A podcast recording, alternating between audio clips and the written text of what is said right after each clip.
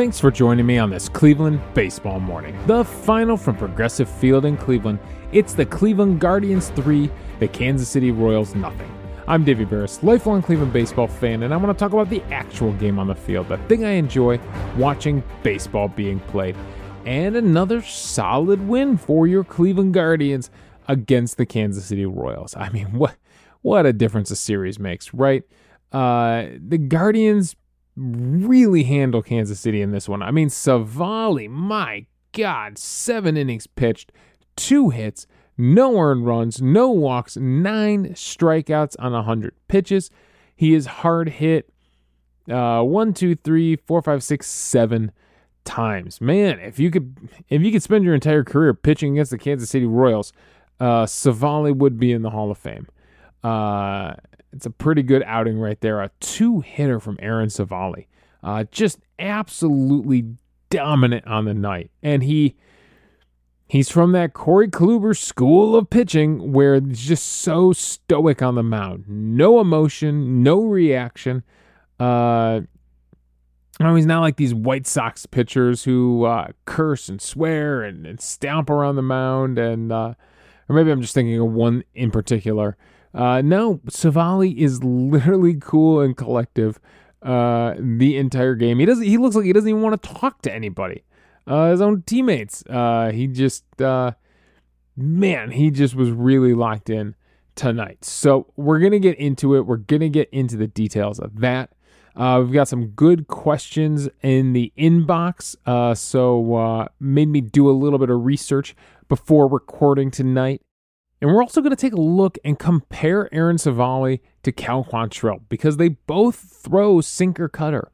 And why is it working for Civale when it wasn't working for Cal Quantrill? So we will look into that question. So first, what was look, working for Aaron Civale? Let's just look at the pitching in general. He was battling Daniel Lynch tonight, who went six innings, gives up six hits, three earned runs, one walk, three strikeouts, and a home run, a two run homer given up to Josh Bell. On only 73 pitches, he's only hard hit four times, but it's enough. It's enough. The Guardians find ways to score off of him. Going over to the illustrator and looking at the difference between these two, it's really bizarre because Daniel Lynch was in the middle of the plate most of the game. But that's not where the hits came from. I mean, he is throwing that slider right into the middle of the plate. Four seam fastballs, middle of the plate few changeups in the middle of the plate. He did he did throw his changeup uh, down into his arm side a lot, but uh, ton of fastballs, even curveballs hanging, knuckle curves hanging in the middle of the plate. But that's not where the Guardians got their hits. Flipping over to the results, uh, it's a lot of inside stuff to uh, some of the right-handed batters. Uh, Bell's home run comes on a high fastball up at the shoulders. Uh, even Myles Straw gets a double from a changeup down at the knees, and Ramirez uh, with a single from down at the knees. So the hits, none of the hits come from the middle of the plate. There's a lot of outs made at the middle of the plate, but it's it's bizarre. It's bizarre for a guy to be literally throwing them down the pipe all game, and yet that's not where your hits come from. All right, but this game is about Aaron Civale. And uh, looking at his pitch chart, classic Civale kind of pitch chart here, keeping the fastball up, uh, throwing the, uh, and then throwing the curveball down. So many curveballs at the knees, so many curveballs right at the bottom of the strike zone. Did a really good job with that tonight. And then uh, hits both sides of the plate with the cutter and then throws the two seam sinker to the glove side. So kind of tries to work it back over that outside edge of the plate. So that's kind of where he's locating his pitches. Now, what's really fascinating about this, and I told you, he uh, had nine strikeouts on the day, right? Nine strikeouts, all on the cutter and the two seam sinker a ton of stuff on the outside edge. Uh, six of the nine strikeouts come on the outside edge of the glove side of the plate for Aaron Civale. But, but of those nine strikeouts, six of them were on called strikes. Four times he paints that outside edge. Twice with a cutter, uh, gets Nick Pratto out there with a low cutter, gets Salvador Perez with a cutter on that outside edge, gets uh, Maikel Garcia with a two seamer on that outside edge, and uh, Drew Waters is one that's frankly a little bit off the plate on a 1 2 count in the third inning and gets it for a called strike three uh, there. And then uh, one sinker right down the middle to Nick Pratto on an 0 2 count. I don't know what he was looking at.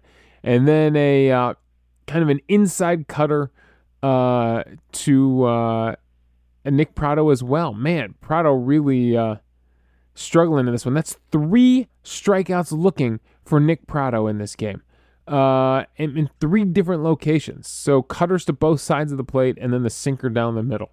And he couldn't take the bat off his shoulders. So uh, six of them come via called strikes. We just we don't see that that often. Uh, nine strikeouts in total. Going over to the uh, the player breakdown page. Uh, um, not super dominant when it comes to swing and miss. It's a 23% whiff rate. Um, not bad at all. 11 whiffs on 47 swings, but 23 called strikes. 23 called strikes. Kansas City just was not taking the bat off their shoulders. That's, that's one of the things, one of the reasons that comparing this Kansas City series to that Atlanta series that just happened, um, you know, it's so interesting to have these two series line up because I don't think you would get this luxury against Atlanta. I don't think Atlanta's taking 23 called strikes. For some reason, Kansas City just had an inability to take the bat off their shoulders in this game. I don't know what they were waiting for. Uh, so it's a 34% CSW total on the day for Civale. He threw the curveball the most 37 curveballs, 32 cutters, 18 four seam fastballs, mixed in a few sinkers, 12 sinkers, and one slider uh, that was fouled off. So uh, that was your pitch mix for Civale. So, I mean, just a quality start from him. I'm beyond a quality start. Very, very nice to see him bounce back. Francona had great things to say about him. And we've talked about it on the show. Uh, Civale can be a really, really good, important pitcher for this pitching staff. I wish we could all forget game five against the Yankees. Because if you take that out of the equation, Civale's been really good when healthy. Really, really good. So uh, I was like, okay, he throws the sinker cutter, uh, you know, a bunch. Uh, let's see here. Uh, as far as total pitches thrown goes, uh, he throws the cutter the most, the curveball, and then the sinker. And I was like, what is the difference between Cal Quantrill's cutter sinker combo and Civale's? So the first thing I went to was I actually went to their Illustrator pages, and they have a chart here that shows the pitch movement. What is the difference in movement between all the pitches they throw? So for Cal Quantrill, it's mostly the two seam sinker, the cutter, the curveball, and the changeup. Yeah, every now and then he'll mix a split finger in there. Every now and then he'll mix a, a four seam fastball in there, but basically four pitches. Uh, maybe the sinker, the split finger would be the fifth pitch. For uh, for Aaron Civale, you're looking at five pitches mostly. There is a splitter that he'll mix in there every now and then, but you're mostly looking at the two seam sinker, the four seam fastball, the cutter. So three different variations on the fastball, and then plenty, a, a couple of sliders and plenty of curveballs. So visually here, Cal Quantrill, everything he throws is bunched together. It's it's all bunched together. Uh, you know, a little bit of movement um, to the left, breaking left around uh, 10, 0 to 12 degrees, basically. It's mostly the changeup and the two seam sinker. The cutter doesn't really break, and neither does the curveball. They're right around zero.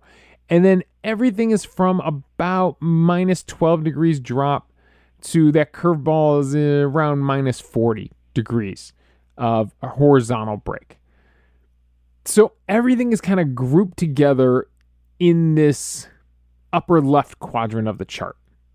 And I know it's hard on a podcast, and I'm looking at a very visual representation here, but the important thing takeaway here everything grouped together. I encourage you to go to Baseball Savant and, check this out yourself. Uh, maybe I'll tweet it out. And uh, I haven't tweeted out an episode in a long time. I've been kind of quiet on Twitter. Maybe I'll tweet these images out so people can see what I'm talking about. For Civale, it's a much different picture. Uh, each pitch has its own zone. Each pitch has distinct movement to it. Uh, frankly, the break, and we'll go over the exact numbers between the sinker and the cutter. The the sinker has similar movement uh, to Cal Quantrill's. Uh, you know, around minus 20 horizontal break, around minus 12 to 15, uh, or sorry, 12 to 15 horizontal break, around uh, 12, 20 vertical break. Uh, the four seam fastball stays up a little straighter. Uh, it doesn't have that same vertical break to it. Um, and doesn't come off of the center as much as much horizontal break.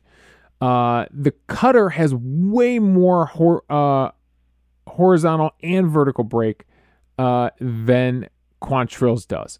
It breaks way more towards the glove side, uh, almost getting into a horizontal break in that glove side direction of maybe plus eight, 10 degrees. Then the slider has even more drop and more horizontal break to it.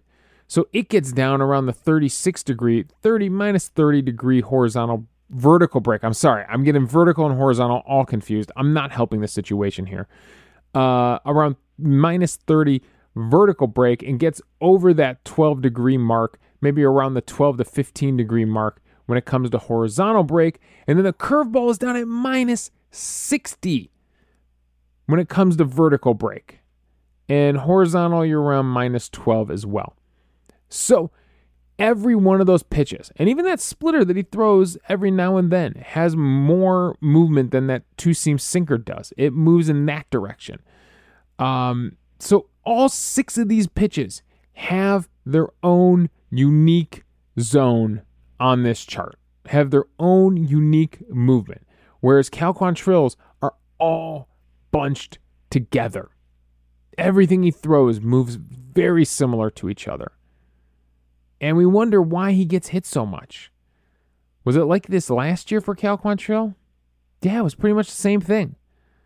Uh, not much of a difference there between 2023 and 2022. So, uh, going to the actual numbers, uh, his sinker uh, has a vertical drop of 15.9 and a horizontal movement of 12.5. Civale's sinker moves uh, at a vertical drop of 18.7 and horizontal of 13.7. So it moves more. Now, the thing about Civale's sinker is it's been terrible this season. Uh, it's been absolutely hammered. Last year it was not this bad. They're hitting 391 off his sinker with a 609 slugging. Okay, so hasn't really been a super effective pitch, but the movement is more. The cutter has been. The cutter has been a very good pitch for Aaron Civale. Uh, and the cutter movement, you'll see a big difference here. So Cal Quantrill's cutter, 28 inches of vertical drop, 2.8 inches of horizontal movement. Aaron Civale's, 27.9, so very similar when it comes to vertical drop, but 4.5 inches of horizontal movement. Much more horizontal movement on that cutter.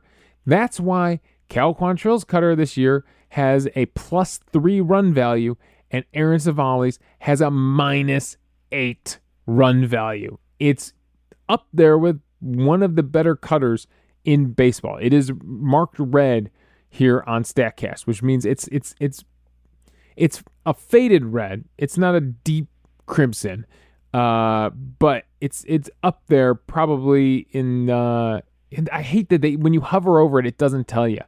Uh, but probably you're looking in the maybe the 80th percentile or something like that uh, as far as run value goes. So towards the top of the league. And uh, they're hitting uh, off Cal Quantrill, off that his cutter, they're hitting 316. They're uh, slugging three, oh, only slugging 395, so that's not bad, but they're hitting 316 off of it. It's got a 20.8% whiff rate. For Aaron Civale, they're only hitting 225 off his cutter. Uh, it's got a 26.1% whiff rate. So a much, much better pitch. So you can see how that little bit of extra movement makes a big difference for Civale. And how having each pitch have its own unique movement profile makes them that much harder to hit. Whereas Cal Quantrill, you pretty much can zone in on where that ball's going. For Civale, you can't. And that curveball, it can be devastating the way it breaks. It's he's got actually that is a deep crimson. So his curveball is has some of the best movement in all of baseball. Um, we're talking top percentile there, and uh, it's got a minus two run value right now. Uh, so that's good stuff from Aaron Civale. So I hope that all made sense. I could post the images on Twitter, uh, but I hope that all made sense and you followed along there. The moral of the story, uh, you know, Civale's pitches all move in different directions, move in their own way. Quantrill's don't. So that is a lot about pitching. That is a deep dive on pitching because offensively, this game is pretty simple. There's not much going on offensively. I mean, Civale doesn't even allow a base runner until Bobby Witt Jr. with a hustle double in the fourth inning. Uh, man, he just took off. He was determined to have a double out there. And uh, Civale, though, strikes out the side in that inning. So the double, the one out double does nothing. I mean, it's the top of the order, the second time through the lineup, and he strikes out the side around that double. Uh, they'd get another double, a one out double in the fifth inning, and then uh, they don't have another base runner until a walk in the ninth inning. I mean, they were, this game was over in under two hours. They were flying through this game. And the Guardians were helping with that. Uh, they have a really nice rally in the first inning here. It should have been more. It should have been. Uh, but they got one run across at least. Amed Rosario with a one out double. Ramirez walks, and then Naylor deliver, delivers a nice lazy single into center field, a 93.6 mile per hour exit velocity, 12 degree launch angle, just a little bloop into center field. We talked about it with his brother yesterday, how taking his foot off the gas actually helped him pull one down the right field line. Well, this one for Josh here, he, he doesn't try to kill the ball. He just serves it into center field and drives in Rosario. Then Bell with a ground out behind him. It creates a weird uh, situation where he's run towards third. You know, eh, Bobby Witt Jr. just misses tagging him. He's kind of stranded there, forced to go towards third base. Towards third base, it forces Ramirez to go home, who's thrown out. Um, so they end up with runners on the corner. It goes as a fielding choice for Josh Bell. You know, I was a, and then Andrés Giménez pops out to end the threat. I was a little upset after the game Giménez had to drop him back down in the order behind Bell because Bell's had such bad at bats and Giménez has had such good at bats lately. I understand he doesn't want to bat the two lefties next to each other against the left-handed starter, but I I wasn't feeling it. And then Bell comes up and hits a monster two-run home run in the fourth inning. So I I guess Francona made the right call here. Um, 106.8 first pitch of the at bat. It's a high fastball, and he jumps on it with his chop swing with his kind of half follow through. I can't explain Josh Bell's swing and why it works, but when he connects, 106.8 mile per hour exit velocity, 26 degree launch angle, 404 feet to the bleachers in left field, 30 out of 30 ballparks. This thing's a home run. This, by the way, that's following a Josh Naylor single to kick off the inning. So they jump on him for two more runs in the fourth. And then, I mean, things get quiet. Myles Straw also, by the way, with a hustle double, uh, following in Bobby Witt Jr.'s footsteps. This one was even more nuts. I mean, Melendez is out there, a converted catcher in left field. He's flat footed fielding the ball, right? And can't get off a strong throw, and Myles Straw sees it. He sees it coming and hustles in for a double. So I I give Myles Straw credit there. I, I know we we crush the guy in this show sometimes, but hey, I will give him credit for that. Uh, it was a heads up play. Fortunately, Gallagher can't bring him in because Gallagher is basically an, albatross on offense. He's just there's nothing there. Um, they uh, Jose with a single in the fifth inning, uh, a little infield single before Naylor pops out to end the inning, and then that would be the last base runner. That would be the last base runner until the ninth inning with that one out walk to Garcia, who's wiped out by a Bobby Witt Jr. double play. Um, so yeah, I mean, flying, flying, sixth, seventh, eighth innings, nobody reaches base.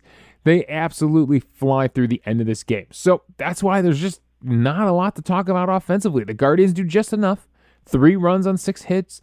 I guess that's at least efficient that, you know, the guys that were getting on, they were getting them in. Um, so, yeah, uh, MVP on the day for this one. I mean, I'm jumping right to MVP on the day. We got some good questions in the inbox here. It's nice to beat the Royals. It's definitely not the the measuring stick that I'm going to judge the entire season on, but it's really nice to beat the Royals on a nice Friday night in Cleveland. Uh, puts us back to a half game below 500. Oh no, no, no! Puts us back to 500. We are back to a 500 team. Puts us a half game below the Minnesota Twins, who lost tonight. Uh, I'm recording this at midnight. Uh, who lost tonight to the Orioles, and they play before us uh, tomorrow. While you're listening to this, probably uh, they they play at two, we play at four. So there's a chance. There's a chance the Guardians could be in first place by the time they're singing "Take Me Out to the Ball Game" in the seventh inning stretch, right? I, I even before then, uh, before they turn the lineup over the first time, uh, they could be in first place without having to do much here. So uh, we'll see if the Twins can help us out. But I don't want to go. You know, I don't want to split these last two games. I, I going into uh, the All Star break, a couple of games over 500 would feel a lot better, right? It would would give you a little bit of confidence in this team. So let's see if we can finish this thing off and get it done. We should be burying the Kansas City Royals. And, uh, you know, we got the pitching to do it coming up tomorrow. Uh, we got Williams. Gavin Williams is going against Singer. Williams still going for his first official major league win. Uh, and then uh, Bieber is going to finish things off on the Sunday finale against Kansas City, who's TBD right now on who they're starting. Who knows? Maybe we'll get a bullpen game out of them or something like that. So uh, that's who's finishing things up in this Kansas City series. So uh, going over to the emails, um, we got an email earlier in the day from Eric. And uh, Eric said uh, didn't didn't say what city he's checking in from, but Eric said uh, this email doesn't have to do with the excellent win over the lowly Royals last night, but I was pursuing baseball reference today and noticed that the pitching, particularly the bullpen, has been so good for the first half of the season. Nick Sandlin is much better than I thought. He has a whip of 0.8 and an ERA plus of 151.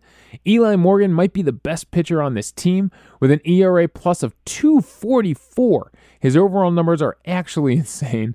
Stephan has been surprisingly not terrible with a whip of 1.2 and an ERA plus of 161.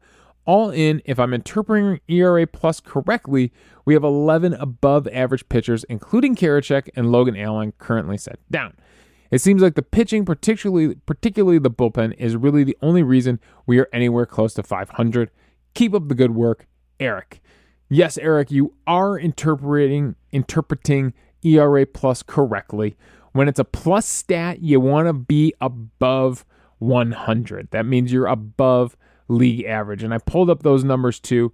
On a minus stat, you will see minus stats. I think Fangraphs maybe does an ERA minus. In that case, you want to be below 100 for a minus stat. But for the plus stat here, a 244 for Eli Morgan, ERA plus a 244, yeah, is insane.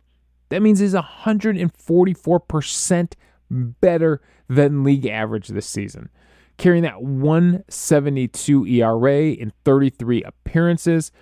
Um, yeah, he has been super dominant. Uh, the best strikeout to walk ratio as well of uh, the entire pitching staff. Oh, all right, Triston McKenzie in two appearances. I'm going to call that an outlier.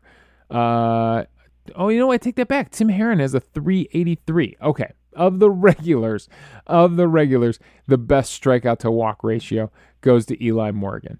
Um, De Los Santos has been insane with that whip too. He's got a one right on the dot, one whip. Uh, so yeah, it's been some really good stuff from the bullpen guys and the pitching staff as a whole. You're right. Uh, Cal Quantrill is the only starter of all the regular starters in the rotation right now and including Logan Allen, who's down there at AAA, who got sent down after his last start. They all have ERA pluses over 100, with uh, Civale actually being the best at 141. Uh, and then Bibee at 125, uh, Allen at 120, Bieber at 114, and Gavin Williams at 111. Obviously, small sample size there with only three starts so far. Uh, so yeah, the pitching has been, you know, this is usually something we do during the All Star break is dive into these numbers and see who's been excelling, and uh, the pitching has been pretty special, pretty special this year.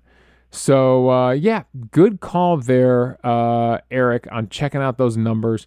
And you're right, Eli Morgan might be might be the best pitcher on this team. You know, it'll be interesting to see the long run what happens with Eli Morgan. Remember, a lot of these guys, Eli Morgan, Trevor Stephan, Cody Morris, these guys were starters coming up and got converted into the bullpen because they basically didn't have a role. Xzavion Curry, too.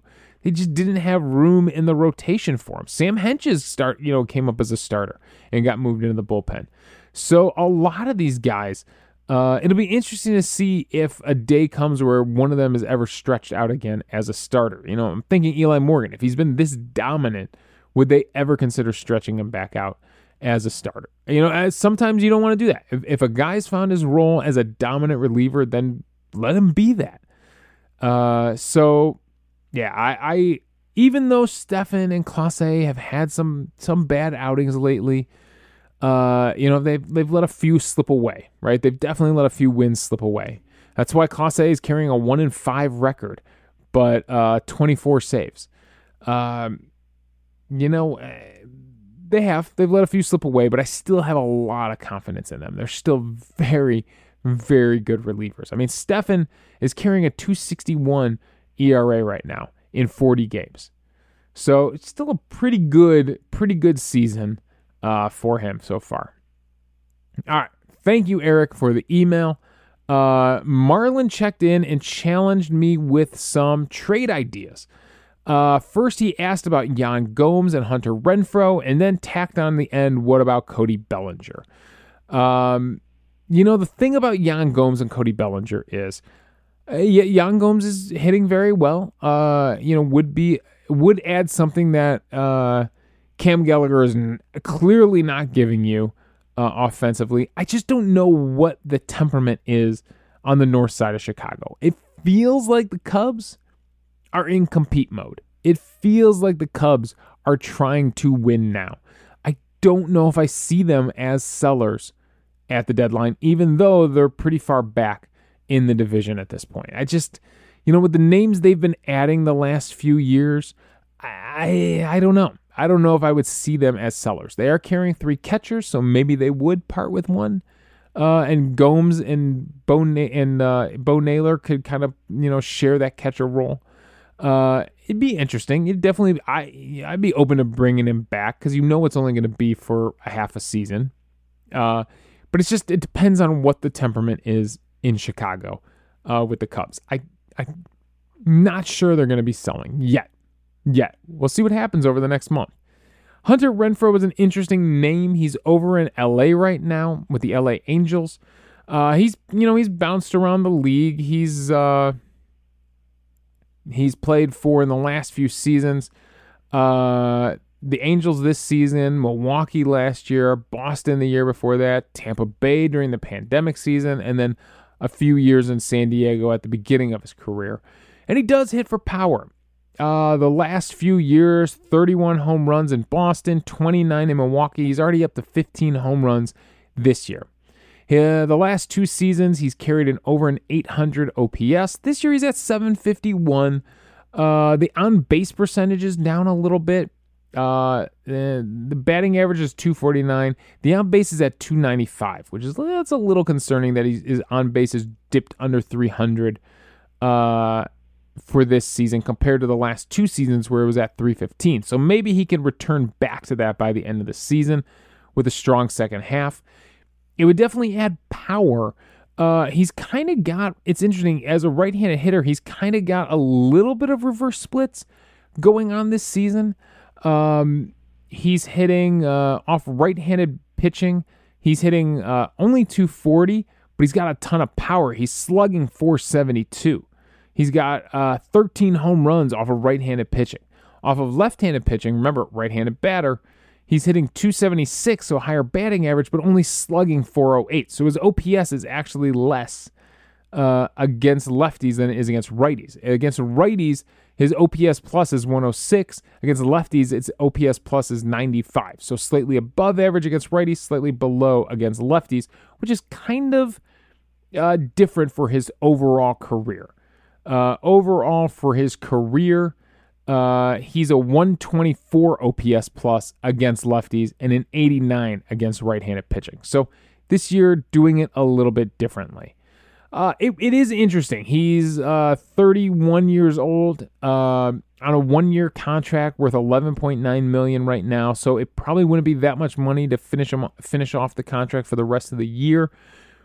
The Angels again, are they buyers or sellers? Uh, they they're kind of in the same boat we're in right now, although they're pretty far back in their division. Uh, Trout and Ohtani are both dealing with injuries. Does that affect their decisions? So, yeah, Hunter Renfroe could be a power hitting right handed bat that you could add to this lineup. I, I, actually don't think that's too bad of a pull, Marlon. I I suspect too the Angels, like we've fleeced the Angels in trades before. I don't think it would take a very high prospect, maybe probably pitcher. They'd probably be looking for some pitching from us.